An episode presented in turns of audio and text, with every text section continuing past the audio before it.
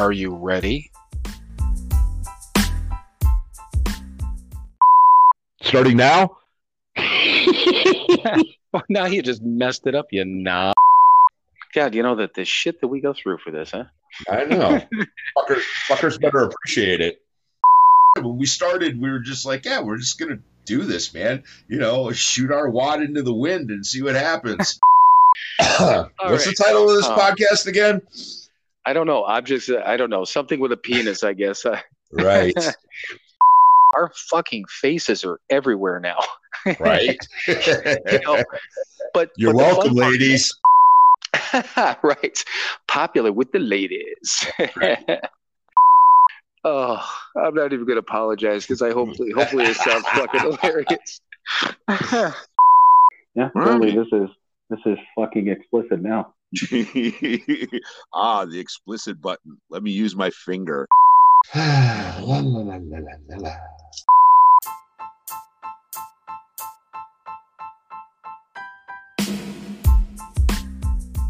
It is time for another episode of Sober, Not Mature. And that episode starts now. All right, everyone. Welcome once again to another episode of Sober, Not Mature. And yes, for all you guys out there that were sick and fucking tired of hearing just Mike and I, we actually have a guest. Mhm. and uh, and first of all, Nico, I'll, I'll let you introduce yourself in a minute, but uh, we had a little bit of a confusion on, on getting Nico booked. I think that was on our end, so I'm going to apologize to everyone up front. Originally, we were going to have Nico on a couple of weeks ago, but uh, a couple of things kind of slipped through the cracks. But he was kind enough to, to reschedule with us. So, um, Nico, go ahead and do a brief introduction. You know who you are, kind of where you came from, and then uh, we'll get started. Okay? Absolutely. Thanks, guys. Uh, things tend to slip through the cracks for sure. And that's just the way life goes. Uh, no issues at all. Uh, but my name is Nico Morales. Uh, let's see. I've been called a goon and I turned into a graduate. I've been called an addict and I turned into an author. Uh, I've been broke as hell and now, you know, still broke as hell. Um, yeah, that, that summarizes it. I, I have a history of injecting, ingesting, and inhaling many different substances. And when I heard you guys talking about it, I love the approach. I love the rawness. I love the authenticity.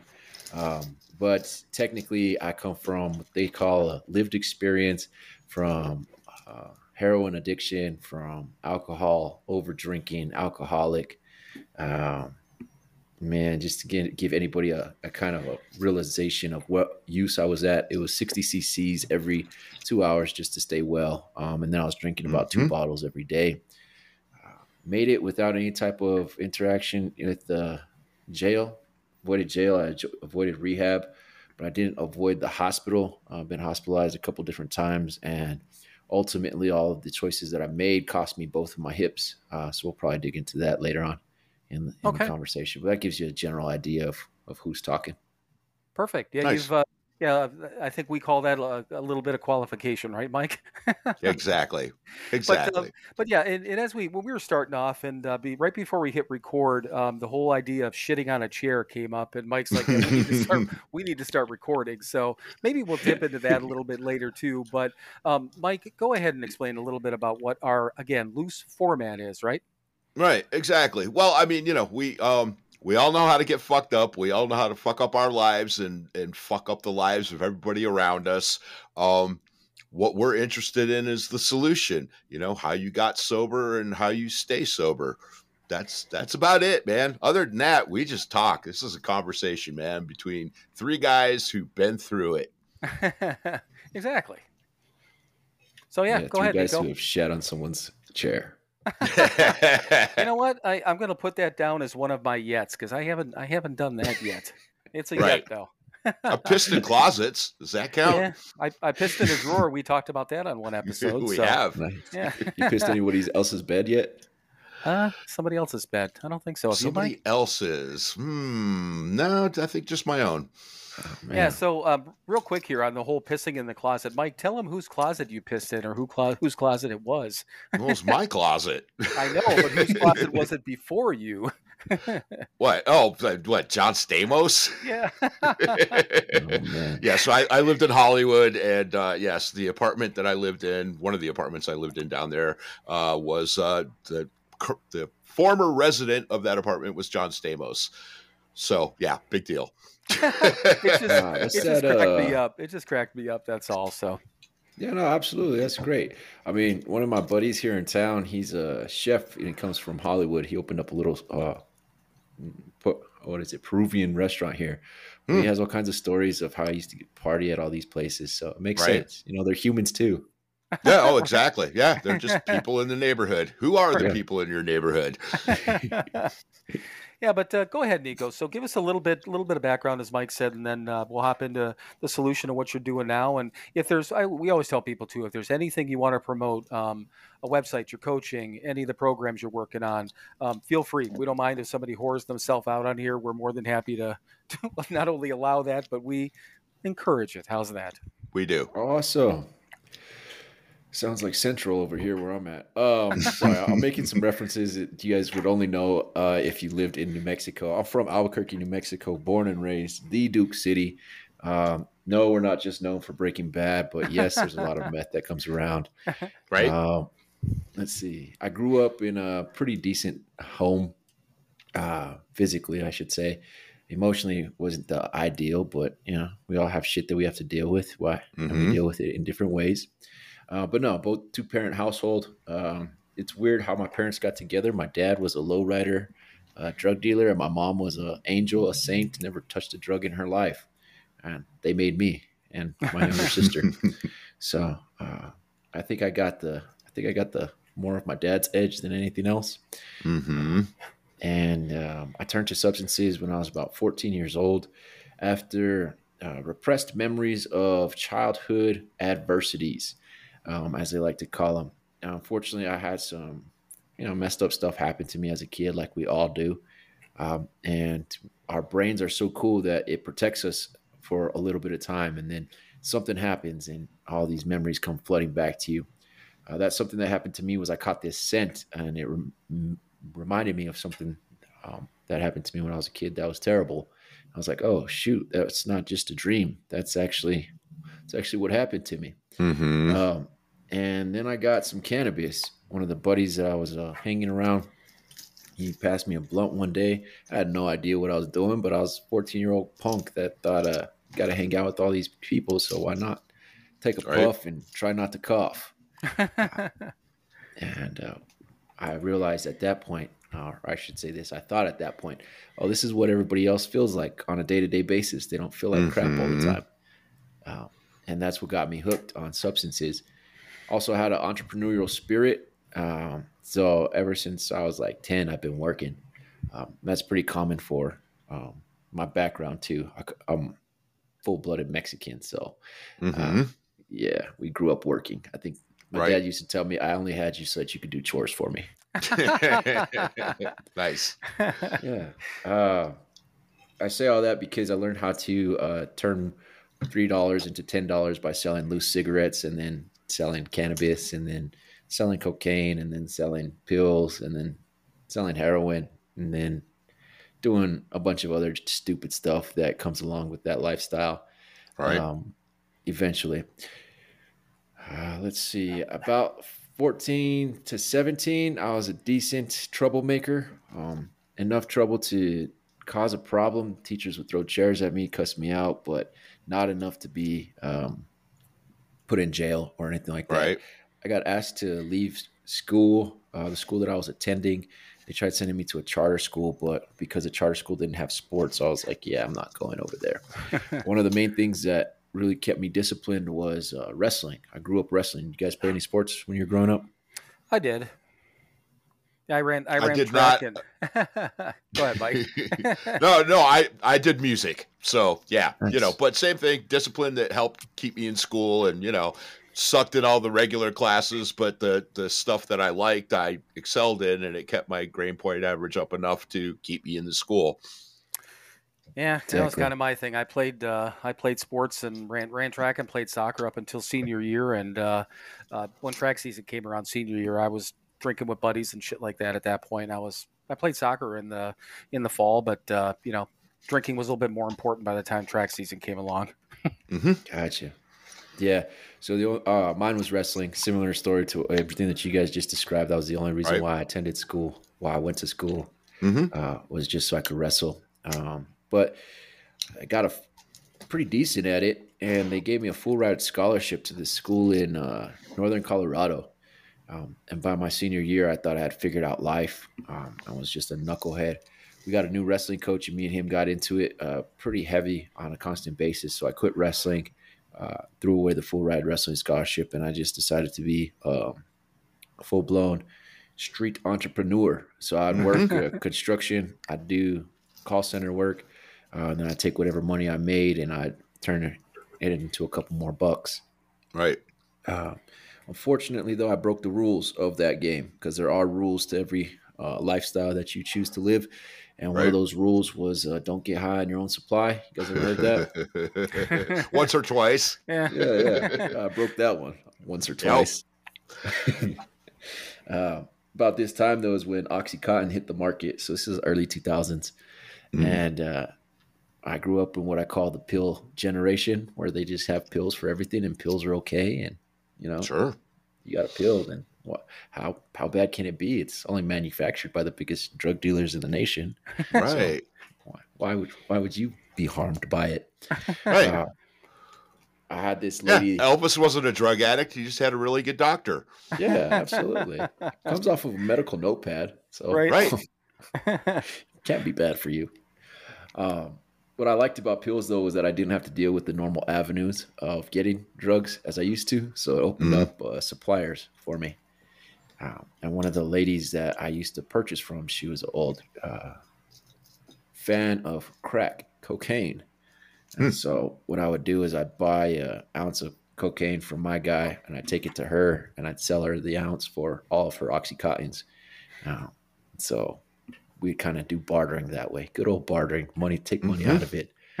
Uh, give her cocaine for her oxys. And uh, I get 120 oxy 80s. I'd keep 20 of them and I'd sell the 100. And those 20 would be used up within a matter of two or three days. Right. Um, and then I just figured find someone else who had some more oxys. So oxys what got me uh, really by the boo boo, grabbed me by the balls, and put me in my in my uh, egotistical way. It put me down. Um, said, you, you really ain't Jack. Here, here we go. Uh, then they changed the way that those pills were made, so that you couldn't snort them, you couldn't smoke them, you couldn't like take the skin off of them Right. and I turned to heroin after that. And by this time, I was just full blown junkie Mhm. addict. I was doing everything that I could to get high, and probably a little bit more. The only thing I didn't really do is actually prostitute myself. Uh, so it's nice that you guys will let me do that here on your show for sure. right. yeah. Hopefully in a more positive way. Right. yeah, for sure. Yeah, way better, uh, Johns. Right. Yeah. Right. Oh yeah. You know. I mean, I. Jesus, man. You know, if if I could have brought myself to suck a dick, I'd be dead. Because yeah. yeah. Bet you had some sort of morals, Mike.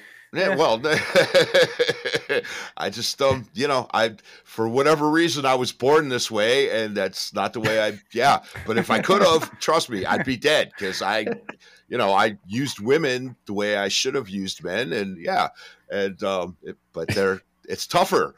You know, men are a lot easier to take advantage of. Absolutely. yeah. Absolutely. So by the time I was 22, uh, I was uh, sleeping in my truck, mainly because everybody around me didn't want to be around me. Um, I like how you described that at the beginning, Bill. We know how to mess up our families. We know how to mess up ourselves. Uh, but yeah, I was at the point where I had a decent home. My parents had split at this time, so my mom was still willing to help me out, but she was like, "You can't use drugs." Uh, quick story on that. Uh, I was staying at my mom's house for a little bit of time before she asked me to leave, and uh, at that time I was smoking heroin. Uh, and one night, everybody went to bed, and uh, my mom had this ritual of coming and saying bye to me in the morning. So that Mhm. night I got stupid high um, and I nodded off, fell asleep. The next morning I hear the door open to my bedroom and it's my mom coming in And I look up and I look over at her, and I can only see her out of my right eye. I can't see her out of my left eye. And the look that she had on her face was absolutely horrendous. And she looks at me. She says, uh, "Nico, we got to have a talk when I get home from work." She gives me a kiss on my uh, top of my head, and uh, like I said, she's an angel. She put up with a whole lot more than she should have. Mm-hmm. And she walks out of the room, and I still couldn't figure out why the hell I couldn't see out of my left eye. But I just woken up. I'm like, damn, probably gonna be asked to leave. So I go to rub my head, and what do you know? That foil and that heroin stuck on my Mhm. forehead. Mhm. Yeah, that's what she got to see, um, and that's when she told me, "Yeah, you gotta, you gotta get up out of here." Right. Um, so I left and uh, ended up just couch surfing, um, doing whatever I needed to do to continue getting high. But I remember waking up in a, or going to sleep in a Walmart parking lot once in my car. Um, and real quick, sorry, I got distracted, but uh, do you guys have 24 hour Walmarts where you're at? Oh yeah. Yeah. Yep. Yeah, here in New Mexico, we don't. Hmm. And one of the reasons why we don't, we used to, was because Mhm. the Walmart parking lot is where everything went down, right? So, Mhm. like, if somebody needed to get some quick money, they'd run in and run out with some products from Walmart and then trade that Right. for some dope, and you'd find people dead in the parking lot. Wow. Yeah, so here in New Mexico, or at least in Albuquerque, I'll say we don't have any 24 hour Walmarts. Like, they close down at nine o'clock. Yeah. Uh, I found myself sleeping though in a uh, Walmart parking lot one night just because it was the easiest place to park. I knew where people were at and semi safe. It wasn't the safest, but it was semi safe. I just remember thinking, what the hell are you doing here, bro? You got this nice house that you can go to if you just cut this drug habit out. But you're so hooked. And you're hooked on something that doesn't even last any long and, and anytime long. right. Like, But by that time, I had already figured out the amount that I needed to use in order to stay well. But I wasn't even getting high. Like I was just fighting not to feel withdrawals. Mhm. So I'd slam 60 cc's and then I'd go run out. And uh, I had this trick that I did. And I share this not so that you guys can do it, any listeners, but I share it just to give you an idea how far I was at. Um, those trucks that lay the road tar to fill cracks on the road. Right. I'd follow them. And after they'd laid the tar, I'd just go scoop some up and bag it up and make a little fake dope sack and I'd sell that. and then I would uh, take the cash and I'd go buy me a real dope sack. But I was Right. doing these type of schemes just so I could stay well, not so I can get high. And I started counting the hours because I was like, man, you spend about six, seven hours to get high. And then you're not even high. You just well for a couple hours and you have to do it again. So the return on this sucks. Uh, I come to the point where nobody wants to be around me. Um, even my closest buddies, they don't want to be around me. Uh, I'm unrecognizable. Uh, get detained for armed robbery and uh, beat that charge, that case, that situation. I was just like, this is too much trouble. And so I decide because there is a reason for each one of us to be around. I had done everything in my willpower to take my own life, minus uh, I did put a gun to my head once. Uh, yeah, but I did everything that I possibly could to take my own life, and it didn't work out, right? hmm So I figured I might as well head the other direction. Let's see what I'm actually supposed to be here for. Right. And uh, at 22, I stopped using heroin. Uh, cold turkey, white knuckled is what some people like to call it. Uh, for me, my journey was a spiritual one. So I met my higher power and I started communicating with God. Jesus is my higher power. And uh, that conversation went pretty well for a little bit. And then my egotistical self decided, "Eh, you got that problem solved. I guess you can uh, keep on doing whatever the hell you want to do and uh, friends started allowing me back in their presence. Family started allowing me back around. And I remember hearing this one rule from my old man, and he says, uh, "Nico, I'll let you be around us as long as you don't do drugs, any type of drugs. I was not even weed, like not even weed. And I'm like, all right, let's, let's try this abstinence life out for a little bit. Well, do you know what they don't tell you about? Is alcohol. So homies would go out drinking and I'd go with them.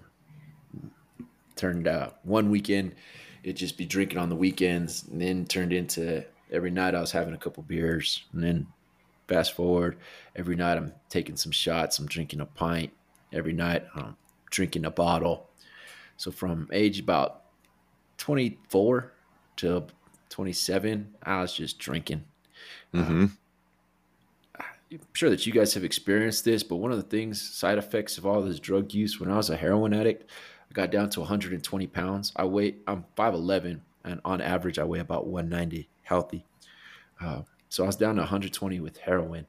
With alcohol, I got up to 260 pounds. I was a fat ass. hmm yeah, loaded as can be. Right. And uh, I just remember smelling. Um, I'm what they call a functional addict. So I always had a job. I always had some sort of way to make money. And at this time, because alcohol was legal, um, I got myself a job at a call center.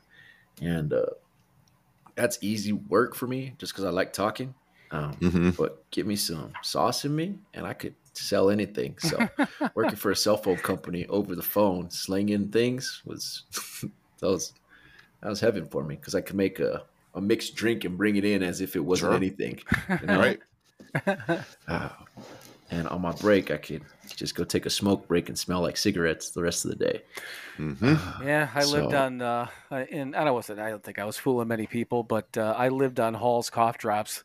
And everyone, everyone's always asking, "Why always get you know it's always got Halls cough drops?" I'm like, "Ooh, sinuses, allergies." I'm always same thing. I was in always doing phone work or stuff like that. I'm like on the phone, you know, I get sinus issues. Got to keep my my voice clear. You know what? I've been sober for 13 and a half years, and I don't think I've ever had a cough drop in that time frame. and I, I've had some colds too, and I got COVID a couple of times. Um, and I've done the same type of work. I talk all the time. I talk on here. You know, I still have sinus issues, but man, I haven't. I seriously, I just thought about that, Mike. I don't think I've. I don't think I've had a cough drop since we've been sober. It's a revelation. It's right. crazy how things happen like that, right? Yeah. Right. Um, so one of these days I was working at the call center and I got trashed on my lunch break because Mhm. uh, it was only a 30 minute lunch break. So I'd go buy me a pint and I'd slam it real fast. Well, I didn't eat that day. I smoked a bunch of cigarettes. I didn't eat the night before and I just slammed a whole pint. my body was freaking out and uh, I'm standing outside and it was a gated facility just because in New Mexico you have a lot of gated facilities. Uh, and I'm standing as far to the edge of this property as I can smoking a cigarette, and all of a sudden I just feel myself get real lightheaded, and boom, uh, face first into the fence. Well, unfortunately, it was right in front of the all the managers where they sat, and so when I walk in, I forgot I had uh, the pint still in my back pocket. and, uh, I walk into work, and one of my buddies he comes over. He's like, "Nico, they're gonna come talk to you. Are you all right?" I'm like, "Let them come talk to me." And uh, one of the managers comes and he logs me off the phone. And I look at him, uh, eyes connected. I log myself back into the phone, and I just keep on taking calls. and uh, they uh, they asked me to go ahead and take a leave from work and go figure out my life because they said you have some issues um, that you need to solve before you can come back to work. Which I'm very grateful for them uh, because they didn't just uh, boot me out, you know, like some places should have. Uh, my family and friends, they were not happy with them because they're like, they should have fired you. Maybe you would have learned your lesson. Right. Wow. But uh, I took 60 days from work, didn't get a doctor's note, didn't go get any treatment. I told them that I went and saw a curandera. Do you guys know what that is? No. No. Uh, curandera is uh, like a natural healer. Okay. Okay. Yeah, it's like a medicine lady. Um, so because it was cultural, they couldn't really question it, and uh, Mhm. that was that was my way out. And uh, I come back, and I have that conversation with God, and I'm like, "Hey, uh, if you let me have this job back, I'll, I'll actually pay attention to you. I'll actually listen to what you tell me." And uh, I, I ended up getting the job back, so I was like, "Oh shoot, I made this deal. I better not and I got to live up to my part of the bargain. yeah. I actually got to do some work now. Uh, and I began to do the actual deep diving of self work, uh, you know, uncovering those issues that uh, all of us face, but not all of us want to face. Um, Mhm. Those subconscious, uh, limiting beliefs, those subconscious things that have been spoken about us that we believe are true but aren't actually true. And I tried going to uh, AA. It just wasn't for me. It might have been Mhm. my own mistake. I didn't know there was different types of AA meetings. Mhm. Um, I show up to this one, and it was for the LGBTQ community. Sure. I have Uh-huh. nothing against them whatsoever. I just don't participate in that lifestyle right. myself. So hearing all their conversations, I was like, "Oh yeah, f this mess. I'm not. I'm not going back to an AA meeting ever again. Uh, not after what I just heard." Uh, and I tried some of the religious organizations, but they were too religious for me. I was like, "Dude, I, I remember selling you some cocaine. Kid still hits me up for some dope. like, what, what are you teaching over here?" Uh, New Mexico's a little, or I'm sorry, Albuquerque's a little big town. Uh, so everybody pretty much knows everybody. And uh, that didn't work out for me. And then, you know, really focused on getting a life change. And uh, one of the ways that I changed myself was uh, focusing on what was going through the face gates. Uh, face gates for me, guys, is your eyes, your nose, your ears, uh, your Mhm. mouth. Those are your face gates because that's the closest way to get to your brain, right? And uh, I stopped listening to certain music, so I was on this country kick for a little bit because I was like, "That's the best music I could find." I mean, it's sad as hell, but it's better than some of the other stuff I was listening to. And uh, this one commercial break comes on, and I hear this guy screaming, "What up? What up? What up? It's your boy E.T. Thank God it's Monday." And I was like, "Who the hell is this rapper?" I go to my phone, and it's not a rapper. It's not a rap song. It's this uh, motivational speaker. His name's Eric Thomas, E.T. the hip hop preacher, and he's all excited about Mondays. He's all hyped up about Mondays. I was like, who the hell is excited about a Monday? That's when you have to go back to work. That's when you have to deal with everybody else. That's when your time is Mhm. stolen from you. And he's talking about different principles transform your life. So I pay attention for a little bit, and his knowledge is uh, actually doable. It's applicable. So I start digging up dirt on this guy, right? I'm like, yeah, let's see, let's see who this guy is. He calls himself a preacher. I'm sure I could find you something. You got some sort of lady somewhere. He's got some sort of extra kid. He's got some sort of vice, just like all the rest of them. Right. And uh, I couldn't find no dirt on this man. All I keep on finding is how much he's transformed his life and his whole story. And I was like, shoot, I've been asking for somebody to like have as a role model, and now I got Right. one. Now I Yeah. gotta, now I gotta follow through on having a, listening Uh-huh. to this guy. And uh, I take some of his principles and I start applying them, and they work. I'm like, oh shit. Sounds familiar. right? Yeah. Yeah. Taking someone else's principles, applying them to your life, and your life gets better. What the fuck? It's wild, right? It's like other people have been through this stuff other than us. Mm-hmm. And uh, he didn't have any type of substance use. He wasn't an alcoholic, anything like that. But he had made some decisions where he ended up homeless. And he talks about how he went from uh, homeless high school dropout to a PhD doctor. And I was like, all right, that's a significant transformation that I can pay attention to. That's something that I Mhm. can really latch on to. And, you know, he is a mentality that for me worked out. I had a coach that used to yell at me, so having this guy yell at me made sense. All right.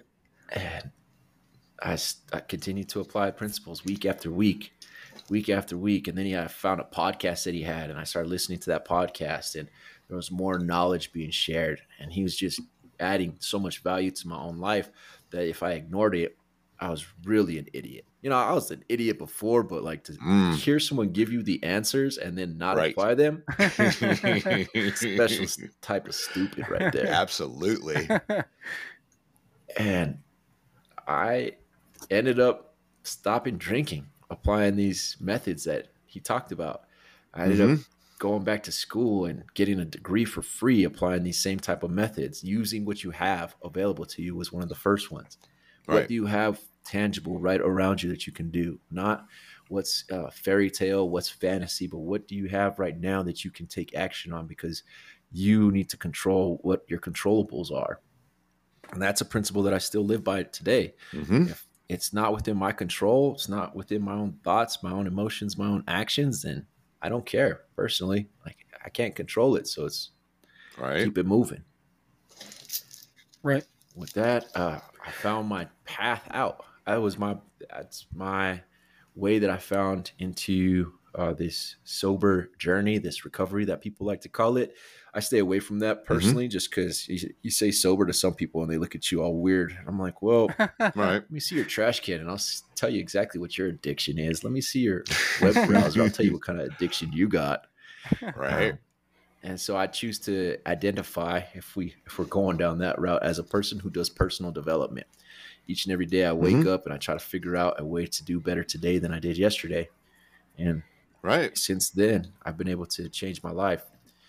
Uh, the last kind of big hurdle that I had to do was uh, deal with these hip replacements. I got both my hips replaced when I was 30 years old, uh, 31 years old, because at 28 I was diagnosed with uh, Hmm. avascular necrosis. You guys know that time frame where you're like, "Yes, I'm out of the weeds.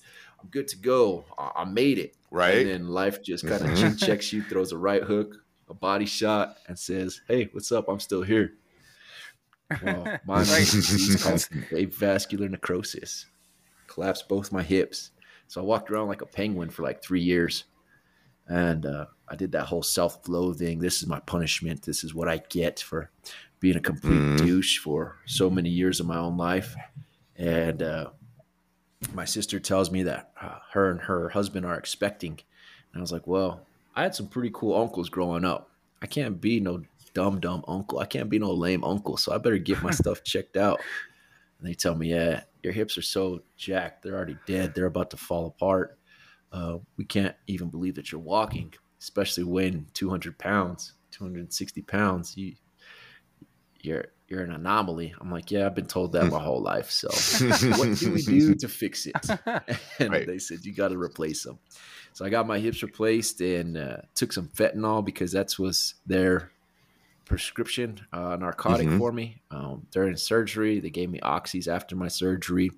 And I'm proud to say that I didn't, I used those uh, according to the medical practitioner's advice nice. Hmm. cut it off before then. I didn't have any type of relapse, didn't go back to drinking.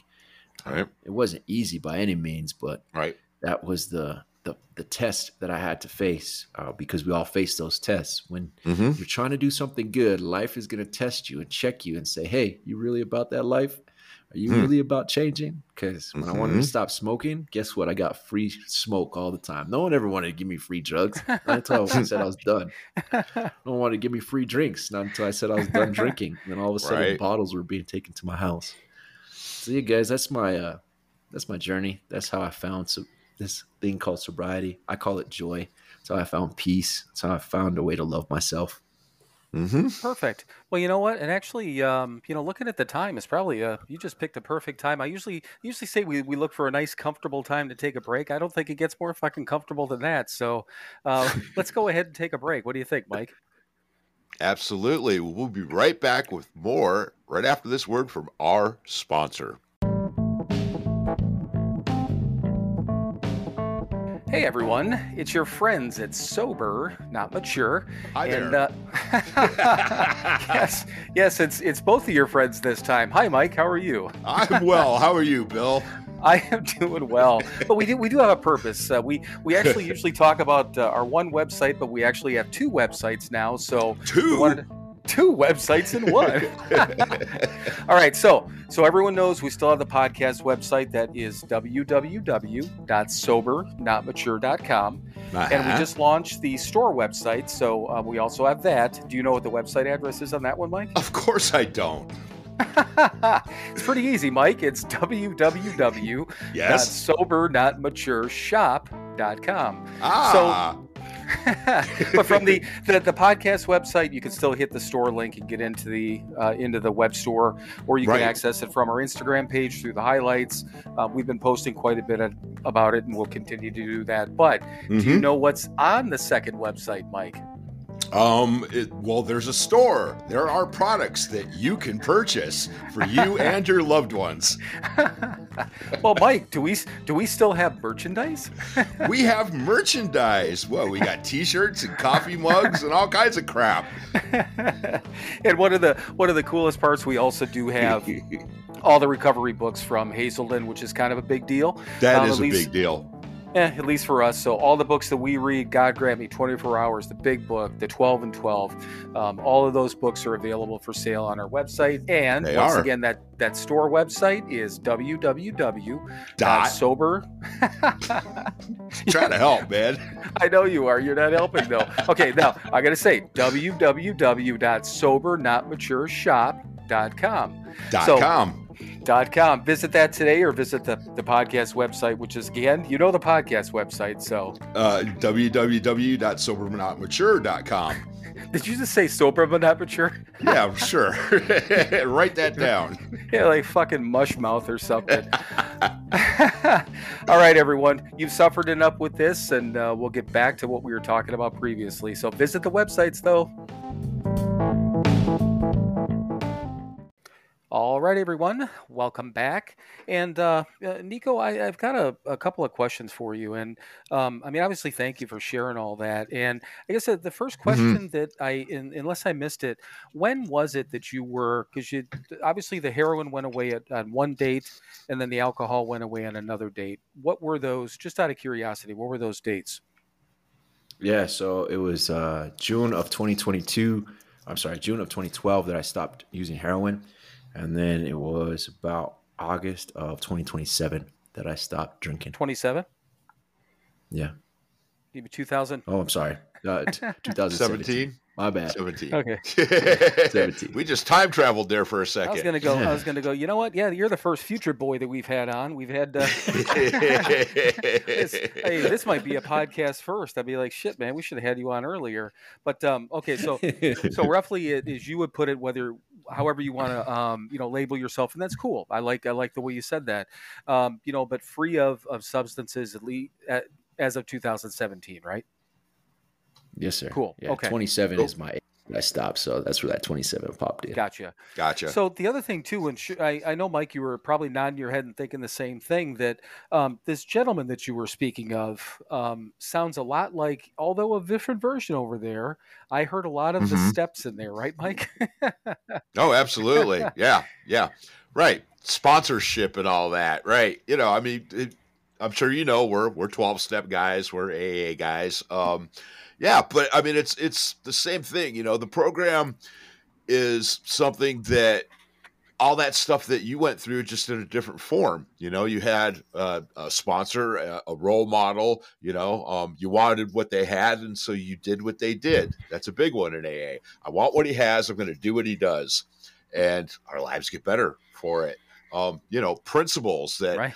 that are that are ours. You know, these these ideas that um, that are definitely not the way we live our lives and the way we think. They're, they're better than us, and we start applying them to our lives and start acting like we are that person, and slowly we start to become that person. Same shit with AA. Same shit. You know, Yep. just a little different form. That's all. Yeah, and it was it was really cool because I I mean first of all I, I like the fact of uh, well let me step back a little bit. So we've been doing this podcast coming up on it'll be two years in February. Well no fronts but it is what it is. If, if we happen to make it to February it'll be two years. But Uh-huh. um, Right. during that time frame I've listened to a lot of other sober podcasts. We've had a lot of guests. You know some people that are you know friends of ours that are eh, you know straight up old school AA some people that are a mix of this some people that are other direction. So we've heard a lot and we've learned a lot.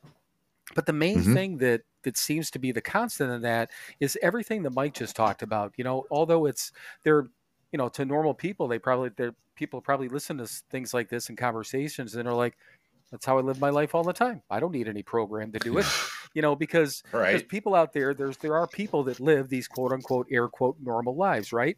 Um, but it's just really cool to see that you know people need you know somebody to look up to a principal a higher power um, a community you know i mean you didn't do any of this alone. We can't do this alone and i'm talking about the collective we.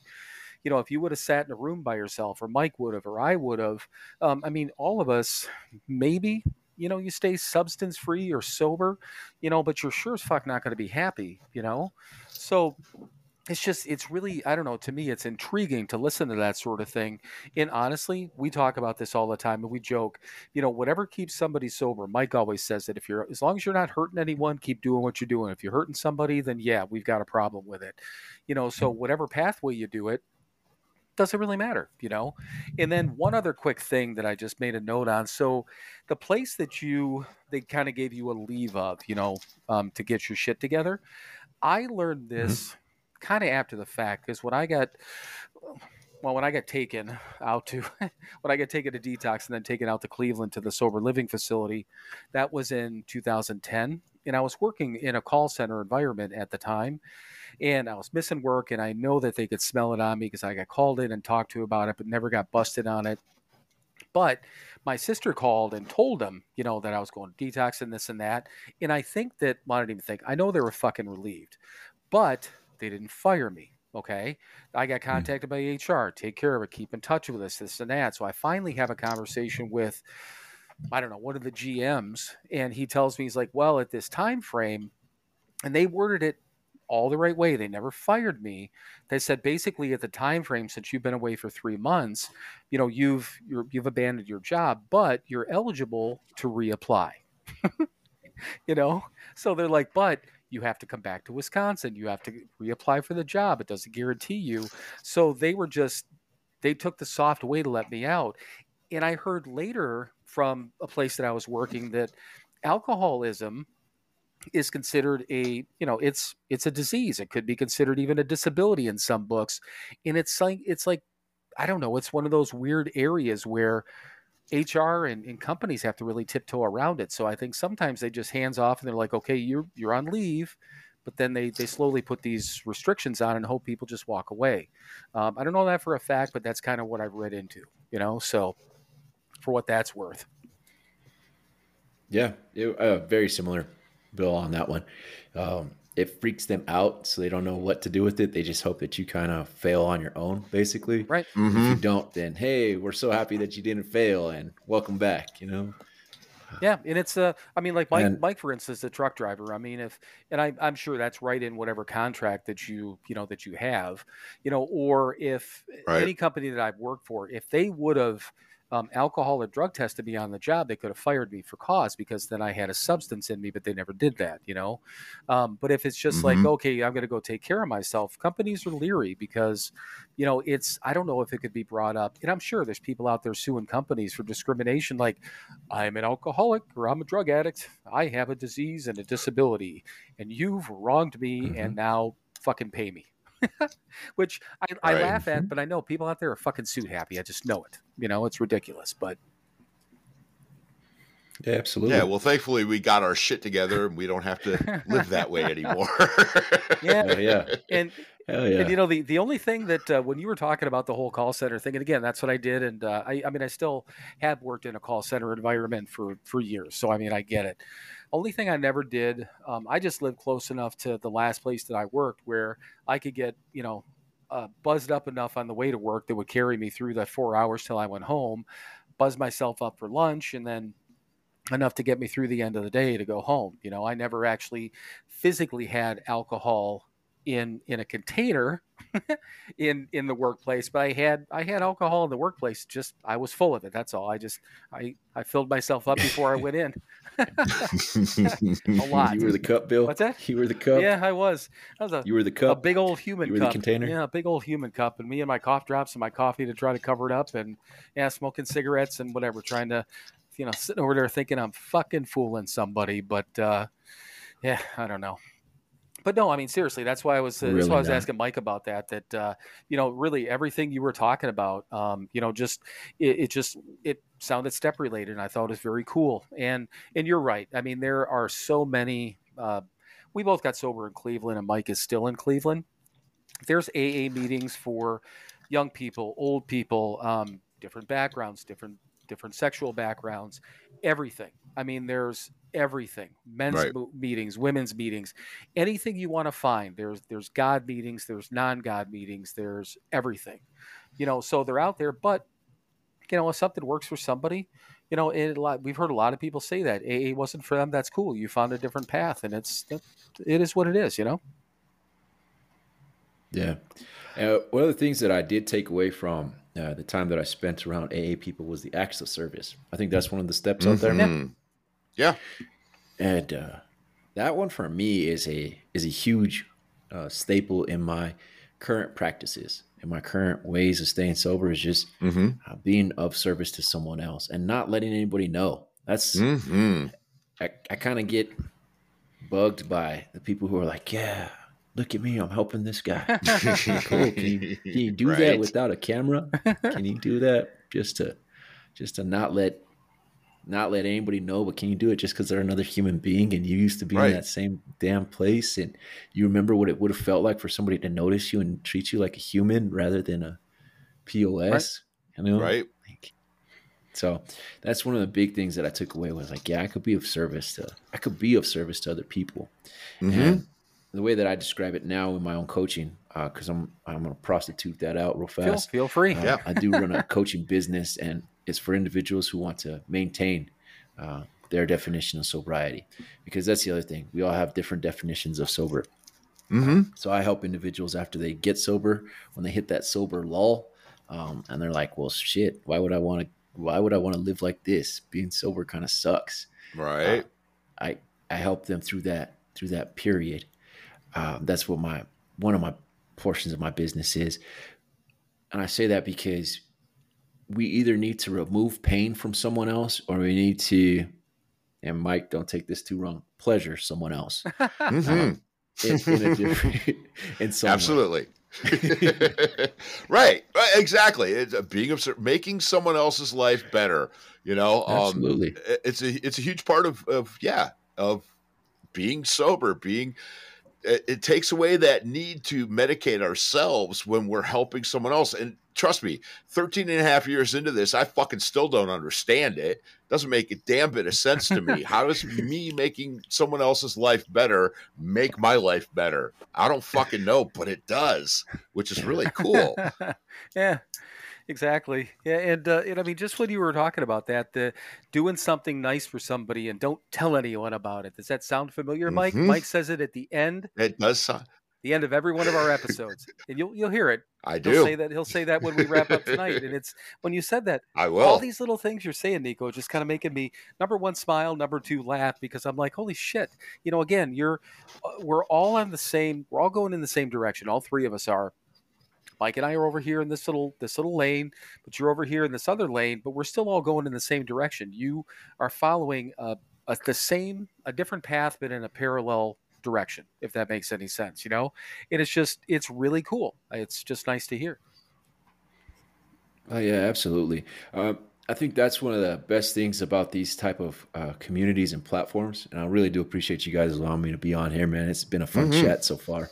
But the if you look at the format of all of these uh, avenues, all these paths, there's some foundational things, and one of the foundational things that I notice is accountability, community hmm hmm accountability and community. Like if you can Yep. find that somewhere, if the listeners right now are like, well, you know, I tried this, I tried that, and la da yada da. da." You know, first of all, continue to try, continue Mhm. to train yourself to be sober, continue to train yourself on a daily basis to find the path.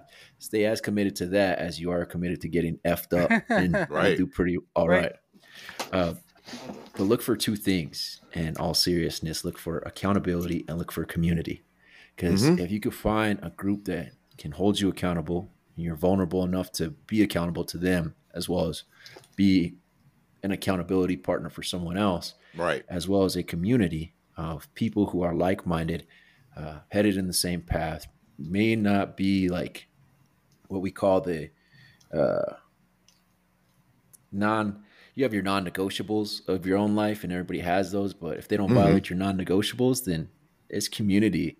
Let all the other stuff go. Like, there's some things that it's not not big to me when people I'm like, well, do you do this, Nico? Nico, do you, you still cuss? You say you love God? I'm like, fuck yeah, what's up? Like, Yeah. I got I got to reach some people too. and we, we Right. get that we get that uh, quite a bit actually you know people i don't know it, the the first thing and i know i said it to you when i was emailing you back and forth i'm like have you listened to us? I ask everyone everyone that says hey i want to be on your podcast i always i'm like are you sure? You know because and we're, i don't mean that. I'm not trying to throw this badass attitude like ooh we're whatever over here. No we're just we talk real we don't you know we don't take bullshit we don't listen to bullshit we want trueness you know we want just openness from people and we will swear now if we go on somebody else's podcast with what exception um, mike accidentally dropped an right. f-bomb which was fucking hilarious um, It was. but uh, we we've actually there, there was this one individual and I haven't approached her since, but probably six seven months ago, um, she had sent me a message about something. She's like, "I'd really like you guys to be on our podcast or on my podcast, but."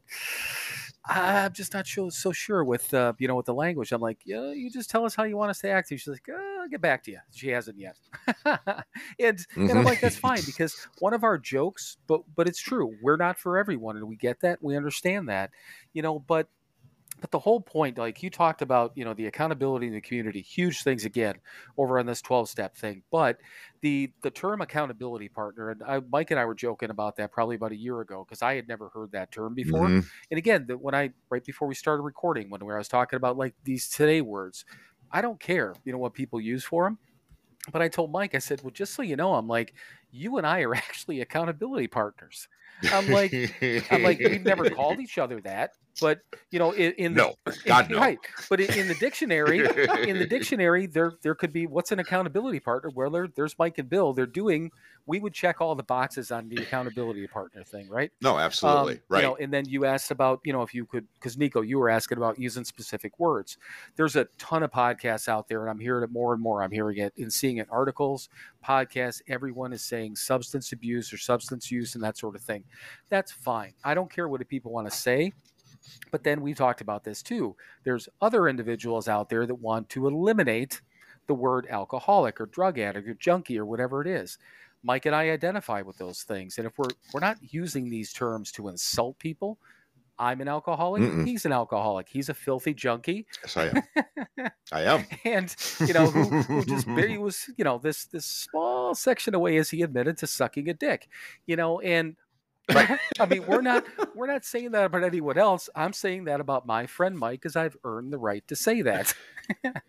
you know, Mhm. but but the whole point is is that um we like having people on here. You said thank you for having you on. Thank you for coming on. Really is what it comes down to because as long as people can be open with us and have an open conversation, um, that's what we want this thing to be. We started off just shooting the shit. That's all that we did to begin with, and we've kind of held true to that. We've added a few lighter things here and there, but um, that's all this is, man. It's just like Mike said in the beginning, a few guys out here just having, you know, having a conversation, right? Absolutely right, and and I, I love Nico. You talked about community, right? Because I mean, you know, I'm I'm an isolator. I'm a loner. I like being by myself. I do. Um, but I mean, in the depths of my addictions, um, I I was alone, fucking alone, man. I had nobody, and as much as I like to be by myself, I do not like to be alone and I'm not anymore. You know, I am a part of a community, and it's a big part of why I, I stay sober. Yes, I'm accountable to other people. Other people are accountable to me, and it's great. But I'm not alone anymore, even when I'm by myself. You know, and that it's it's you know the big book of AA talks about we're bodily and mentally different than our fellows is the quote from the book right so us alcoholics and drug addicts we are physically and mentally different than normal people our fellows right Mhm. but we walk into you know we walk into an aa meeting or we have a conversation with somebody who's on a similar path you know and trying to get to the same place we are we're not alone anymore. We're exactly the same. And that used to piss me off because you know i'm unique and i'm special and i'm different. I'm not man. I'm, I'm a garden variety drunk that did a whole bunch of dope. And i fucking find comfort in the fact that i i'm not alone. I'm not different. I'm exactly the same as the two of you guys. And that's pretty fucking cool Right. man. Absolutely. And uh, I think the draw to that was kind of what drew us into the original path, right? Right. Like, for me, being around other being around other smokers, other potheads, like they they said what they wanted to say. Being around other dope fiends, they said what they needed to say. Being Mhm. around other alcoholics, they said what was on their fucking mind. And if you didn't like it, what's up? Let's throw some hands. like Right. I was Uh-huh. attracted to that because it's like, thank you, thank you for being your genuine self, even if it's rough around the edges. Right. people don't like it because I can't stand that. Oh well, you know, you know, Sam, I'm I'm just uh I'm just enjoying life and I'm well, sir. But at home, he's beating his meat to some weird ass shit, and Right. Doing some weirdo things, uh, like right. at least be a weirdo in, in public if you're a weirdo at home. Yeah. Okay. Right. Well, I, like the coins we get in the program uh, say on them, "To thine own self be true." That's exactly it, man. You know, I've got to be true to who I really am. But I had to go through a bunch of shit and figure out exactly what I really am. You know, it turns out, you know, because I thought I thought I was really a drug addict. I thought I was really an alcoholic, and I am those things.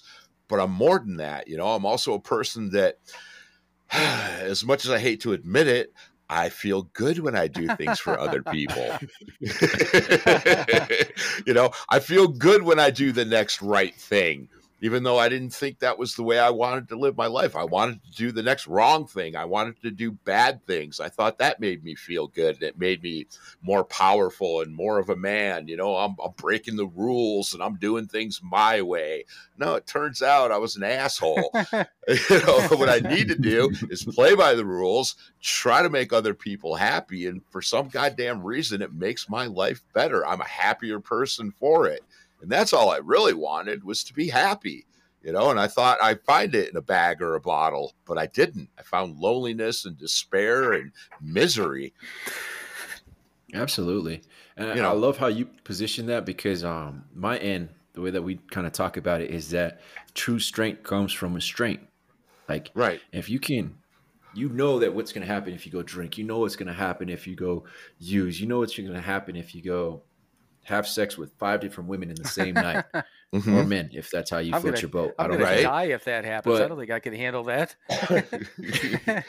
yeah, we're a bit older Yeah, than you. exactly. I'm like, I'm like, shit. Five women the same night. Come on, Nico, give us a fucking break. Can we make it two, maybe one and a half. right. Mm. A nap in between, yeah, huh? exactly. right.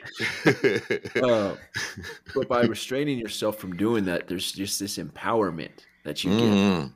and that strength that no one can take from you builds up in your sternum and it and it sits there and you sit with a bigger posture you walk with a with a more confidence because Mhm. you know the easy way out is available but you're choosing Sure. to do what's actually hard that's Mhm. the that's the most strengthening thing that i think people miss out on one of my buddies who uh, also follows the aa program he said uh, one thing that stuck out to me early on he said the true measure of a man is not how many women you can get but how many women you can reject And I was like, dude, that's that's heavy right, Right. there right right. And take women out put your vice Right. in it's the true measure of a man isn't how many bottles you can drink it's how many bottles you can not drink and still deal Mhm. with life because Right. life is there to be felt and you can't feel true joy without feeling true sadness you Right. can't feel true ecstasy like actual ecstasy not the drug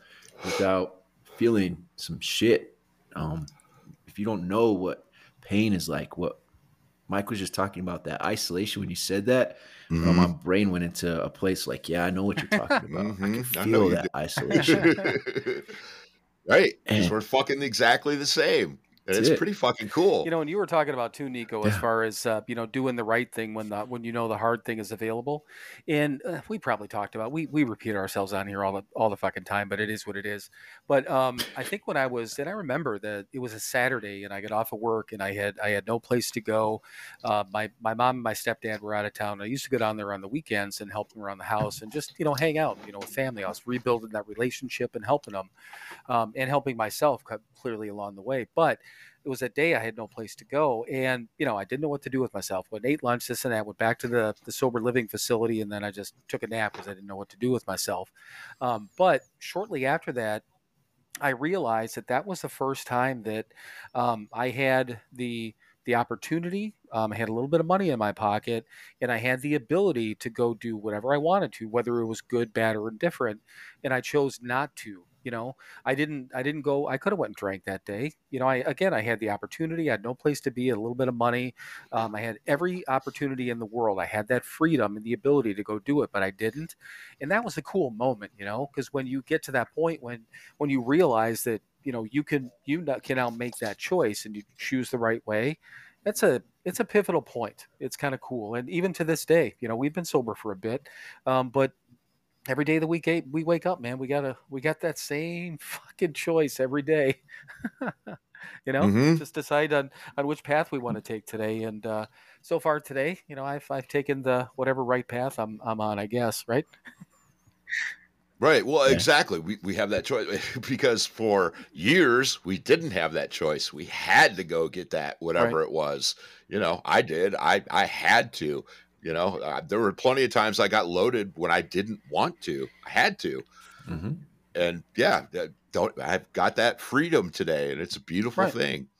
So, Nico, um, tell us a little bit more about because uh, I know you're talking a little bit about the coaching, and I know we are joking about the you know whoring yourself out and stuff like that. But in, in all seriousness, um, talk talk as little or as much as you want to talk about um, your coaching business, um, anything that you're doing out there that that you're doing either to to help people that you can help people, how people can connect with you, anything you want to promote on here. Um, take the time to do it. We want to be able to allow you to do that. Okay. Awesome, Bill. I appreciate that. Um, so I have a couple different avenues. If you are just looking for some free content, dabbling in uh, different ideas that individuals have uh, from the same mindset as you, uh, check out my YouTube. That one's at No Halo NM. Um, then my Instagram is at No Halo NM. Facebook at No Halo NM. If you do the TikTok, it's uh, at Nico double o underscore Morales. Those are all my socials. Um, and I that's the way I kind of give back. Um, as I put up videos, I put up concepts, I put up um, not theories because I don't believe in theories. I, th- I believe in actual application. Um, so I put up things that I have lived through um, and how they can be applied and translated into different ways. So that's my free community content. That's my community service content, as I like to call it, um, on those socials. If you are looking for a little bit more in depth, I love how you guys were just talking about choice. Uh, I wrote a book for individuals who are thinking about uh, making a change in their life, uh, whether that's harm reduction change, whether that's full abstinence, uh, whether that's just reducing the amount that you're drinking. Uh, I believe there's five things that you should know. Um, and the first one is it's a choice. Uh, we talked about a little bit earlier that it's uncomfortable um, having to do some of these things. That's the mm-hmm. second thing. And the third thing is that you are going to get to know yourself because like mike said he, getting to know who you are is a different genre than who you think you are. Mm-hmm. um, the other two you can go get the book and figure those two out. Uh, but yeah that book is on my website. Uh, my website is www.nohalonm.com uh, i also run the coaching program. I love to just sit and talk with people. So even if you're not looking for um, that reason why I charge for my coaching program is because you got to have some skin in the game. And my theory is, uh, if you could pay mm. for drugs and alcohol, then you could pay for health too. uh, that's that's why I charge. Plus, you gotta you gotta have something. I've done plenty of work for free, and I'll tell you that the results are way more significant when individuals had contributed out of their own pocket. Uh, but if you just are looking for somebody to chat with, somebody to build a strategy plan with, I do give out free strategy sessions. You can get those at uh, nohalonm.com as well. Uh, and then if you are anybody who does event planning, if you have any type of sober events uh, that you need speakers for, that's one of my favorite things to do is to give keynote speeches and trainings. I actually have uh, a cert. They, they certified me in some stuff that allows me to go and talk to HR. Um, so I have this DISC certification that I can provide trainings to different organizations, and that's more for um, professional development. I've learned how to translate everything that we just talked about uh, in our own personal journeys. They translate into your professional journey too. And I have a scientific uh, assessment, uh, scientific backing. I got HR approvals uh, to give credits out for some of the trainings that I do. So I also do corporate trainings and keynote speeches. Uh, last thing that I kind of plug real fast is uh, we're doing an event in Arizona. If there's anybody out there, uh, it's called Amplify. It's me and a couple buddies, and uh, we talk about how to amplify your life. And uh, that one you can go to my website, and there's a way to connect there. But that's the type of plugs that I have available, man. Thank you so much for that no, opportunity. you're fine, and yeah, we always like to, to have people get that out because if uh, you know, if usually if we if we wait till right at the end, then it's it's really rushed and you lose.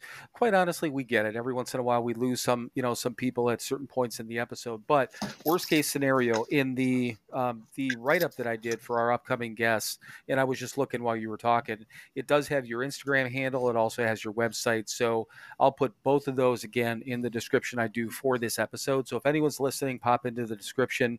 Um, you'll see his website address on there and uh, and also his Instagram handle. But um, yeah, we always like to get that stuff in there because just like us, people need to hear things like six, seven, eight, twenty times before they actually you know make things stick or allow things to stick. Mhm. But here's the other thing. So the the whole coaching part and this is just kind of a sideline thing. I I've looked into it. I, I may be doing it as a sideline thing. This is not about me, but I want to tell you something that I heard and something that I learned because you mentioned um, almost explaining and you know why you're charging for it. Um, the one little course that I took, and the gentleman made a really really good point. He said um, our time is worth something and our experience is worth something. And you know he likened it to the point where um, and let's just take Mike. Mike's a truck driver. He's been doing it for a number of years. He did it prior to and now after he got sober. And it's a skill, you know, and he gets paid for that skill and he gets paid for his experience. It's the same deal. You know, it doesn't Mhm. matter what you're doing. It doesn't matter that there there'll be a, there's a ton of fucking people out there that that poo poo people that um you know are and again I'm saying I'm going to quote unquote making money off of you know recovery, but people are making money and earning money based on their experience in recovery and the people that they teach and the people that they help are getting worth back you know and granted the thing of it is is that you don't have a mono- monopoly on the sober coaching business neither do i or anyone else out there. If people choose to go to a coach they can do that. People choose to just walk into a 12-step meeting or follow a free path like you did or any of the other free resources. Nobody's forcing people to pay for it but i like the way you said that putting some skin in the game you know? It is a different story and mike and i talk about it on, a- on a life level. When you earn something or you've paid for something you know it feels better than having it just given to you you know? And it just it just is you know? So i guess my opinion there and all i wanted to say is that uh, you know my opinion is you don't have to explain why you're charging for it. I think you should. Whatever you charge you're probably worth more. And that's what that's what i was told from this guy that i listened to. He said he says be careful about where you set your pricing. And he goes be careful if you want to discount it because what you're doing is you're discounting the value of what you're giving to somebody. And i'm like well shit man that makes sense right? Absolutely. Absolutely. I mean, uh, think about the dollar menu at McDonald's versus uh, Pick Your Right, Steakhouse, right. right? There's different forms of it. So absolutely. Yeah, and I've had uh, I've had a fifty dollar steak before, and when I when I first walked in, they have a fifty dollar steak. I'm like, fuck, man, what's the difference between a fifty and a fifteen dollar steak? Well, there's two things. I'm paying for the atmosphere that I'm eating it in. That's number one. I'm paying for the chef that's cooked it that knows how to cook it right. But on top of that, too, when I when I you know you cut into this piece of meat or whatever it is, you're like, Jesus, this is this is pretty goddamn good. this is this is a little bit better than the local grocery store or Aldi. you know, and I'm not Uh-huh. saying that any one of those places I, I've I'll eat that you know those steaks as much as any other one, but but again, you're right. You're gonna get you're gonna get different value for that. So um, I don't know. I th- I just think it's it, it bothers me when I hear people out there, you know, kind of uh, um, I don't know. Again, you know, getting down on on people that are that are earning an income or you know making a living in the recovery field. It's there. The reason that people are out there doing it is because there's a want and there's a need, and it's fucking capitalism. You know, it is what it is. That's right. God Right. bless America. That's right. And uh, go to your favorite liquor store and ask them for a free bottle. See what they say. Go to your favorite dope dealer and ask him for a free sack. See yeah, what he yeah, says. Right. or yeah. Walk into a dealer and tell me you want some of the discounted stuff. You know, you may not, you may not wake up the next day. you know, so there's a. That's actually a goddamn good example, Nico. Thank you for bringing that one up. or you get Yeah. a bag of road Yeah. tar. Yeah, I heard. There this, you go. I There heard you about go. this guy that used to pick up road tar and sell it. I fucking low life. Right. scheming. Well, it's these it's people. it's since been covered up by a tattoo, but I used to have this nice little dot on my arm that uh, from some dope that was cut with shoe polish. So you know, yeah, right, it's all there. It's still under the under the tattoo. I remember that it's there. I remember that I was shooting shoe polish. and you probably got high off of it too because it's a lot Oh of yeah. mental. Well, it wasn't all shoe polish. It was. it was just. just to make it look good. But um, but yeah. So I mean, it's uh, I, again, I think it's I think it's wonderful. You know, all the all the things you're doing out there, and um, you know, I mean, having the opportunity again uh, to speak to corporations, and I think that that's, you know, we were talking a little bit about the workplace, and I. Uh, I actually wrote a couple articles about it because I think that the the workplace is still. Um, I think and I'm going to say the workplace in general, not all of them, but I think the general workplace is still of a we don't want to see what's going on because we need people to work. Just don't fuck up and don't make it known. Um, I've worked plenty of places, more so since I'm sober when I'm noticing this, but certainly when I was drinking. And you know, people are people are smoking. You know, not just cigarettes at lunch. You know, people are drinking, people are doing this and that, and it was part of what everyone did. Um, and I know it's still happening now. And part of it's education, but part of it is just, you know, making this information available to people. And, you know, I hate to say it, but making people feel safe rather than, you know, that they're going to get punished. Because I don't know, I just think that there's eh, there's education that needs to happen in, in the workplace, just like anything anything else. You know, I mean, Mike and I talk about knowledge is power. And I just think these there's so many employers out there that, you know, the, the last place that I worked, literally when I first started, we were in uh, again a call center atmosphere and so you know i mean i'm i'm sober and i mean i i know what weed smells like though and you know a couple of the the, the, reps would come in in the morning and they come in and all of a sudden these people are walking by me i'm like who the fuck so, i was like weed and this I'm the manager, and I and I'm brand fucking new, so I don't know all these dudes are fucking dope heads, right? And I turn to the to the supervisor. I'm like, "What the fuck?" And he's like, "Yeah." He goes, "Yeah, Josh over there smokes, and we know she does, and this and that." I'm like, Craig was the owner of the company. I'm like, doesn't Craig ever say anything? And he's like, nah, he just ignores it. I'm like, so we just ignore that they're smoking? And he's like, yeah. I'm like, oh, okay. I guess we're doing that. but you know, I'm I'm just like, Yeah. it, it blew it blew my fucking mind because I mean, once again, I give a fuck less what people do in their own time, and I know people are out there struggling and all that stuff. But at least, I mean, you know, try to cover up a little bit. Or somebody comes in smelling like, you know, fucking Drakkar, and you're like, yeah, I know what you were doing. but I don't know. I think it's probably a, you know a matter Yeah. of knowledge. Didn't you take Mike? Didn't you take a picture of a liquor bottle just recently at work? Oh yeah, yeah, yeah, yeah. yeah, I was at uh, at the rail yard, yeah, and uh, got out. I was dropping a trailer, and uh, yeah, there was a little uh, little airplane bottle of Jack Daniels crushed on the ground. So somebody was tuning up at work. Made me feel good that I'm driving next to those assholes, but I was one of those assholes once. So what am I gonna do? Hey man, that's that's how I look at it too, Mike. Uh, when I when I'm because my mind still goes into that place uh, that you were talking about, Bill. Like, will we just ignore it? It's like, yeah, somebody ignored Right. it for you too. Right. And we've got to remember that, you know, I mean, some of these people, they, they're productive and they, you know, they take care of their kids and they pay their bills. And so they smoke a little weed or they drink a little drink or whatever, you know? Um, I mean, you know, there, there are normal people out there that, you know, they'll do some cocaine every couple of months, you know, at a Yeah. party on a Saturday night and have fun and they could do that. There are people. I know it's weird, it's strange to us, but there are people out there that can do that sort of thing. You know, there are people out there that will take a Vicodin once a month to feel the Vicodin once a month. I don't fucking understand it, but it happens. right? Well, I mean, how many TV shows and movies do you watch when people go out to, you know, the middle of the desert to trip out on mushrooms and they do that just for enjoyment, you know, like a Mhm. getaway? And I'm like, that's kind of I'm like that's kind of fucked Right. up. I'd end up dying out there because I wouldn't want to come back. I'd be like, how many how many mushrooms can I, you know, can I fucking munch on here? And then where's the booze and where's everything else? And I would just I would be fucking dead in the desert, you know? Right. Yeah. I know. Yeah. I mean, you know, I'm going to fucking Mexico in a couple weeks, man. Less than two weeks. Right. And I'm going to an all inclusive and there's booze everywhere. And hell, last year when I was down there, I walked out of my room and there was a big oh, bag yeah. of weed laying in the, right in front of my door.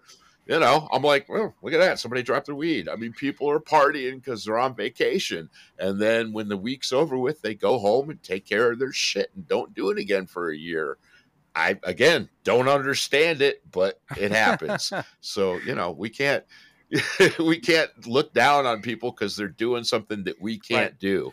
Yeah, Yeah. no, I know, and I and I get that. And they can't look down on us because uh, we did something that they couldn't do either. Right. And that's Right. Yeah, survived damn right. Fucking mess, right? but you know what and i'm sure i'm sure nico i'm sure you're seeing the same thing that uh, i mean the you know and, and people joke about it or people put it on you know uh, social media now you know sober's the new cool and this and that there's all these all these fucking things out there about that but i mean you know part of it's kind of corny but part of it's true i mean there's there's always been celebrities there's always been a little bit of media stuff but um, there's a lot of sober shit going on out there now and it is you know there's people out there that are just choosing not to have alcohol in their lives. They don't have a problem with it.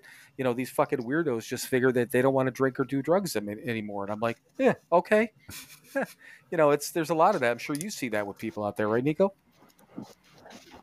Oh yeah, absolutely.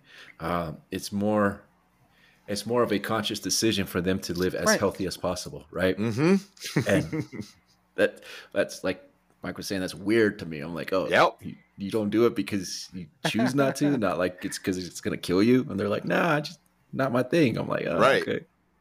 I choose Right. to do it because I like my life, and I know if I do it, I won't have a life. Right. Exactly. Yeah, we do it because we can't. So and and we do want to have a life and we want to have a decent life, you know, because it comes down to selfishness. We're still fucking selfish and self-centered. You know, we just we just flipped the script on it and went, yeah, fuck, I think I want to be alive. I th- and I want to be happy. Fuck. Yeah, it means that we get to be self-centered longer. Come on, right. It's really Yeah. all about us Oh, oh, exactly. Mhm. Yeah. It It's just you know, hopefully, in, in most cases, I'll say uh, not all my not all my cases. I'll speak for myself, but yeah, in most cases, we're doing all you know, doing all this stuff for all the right reasons. But yeah, there's there's still some selfishness in there, but that's not a bad thing, you know.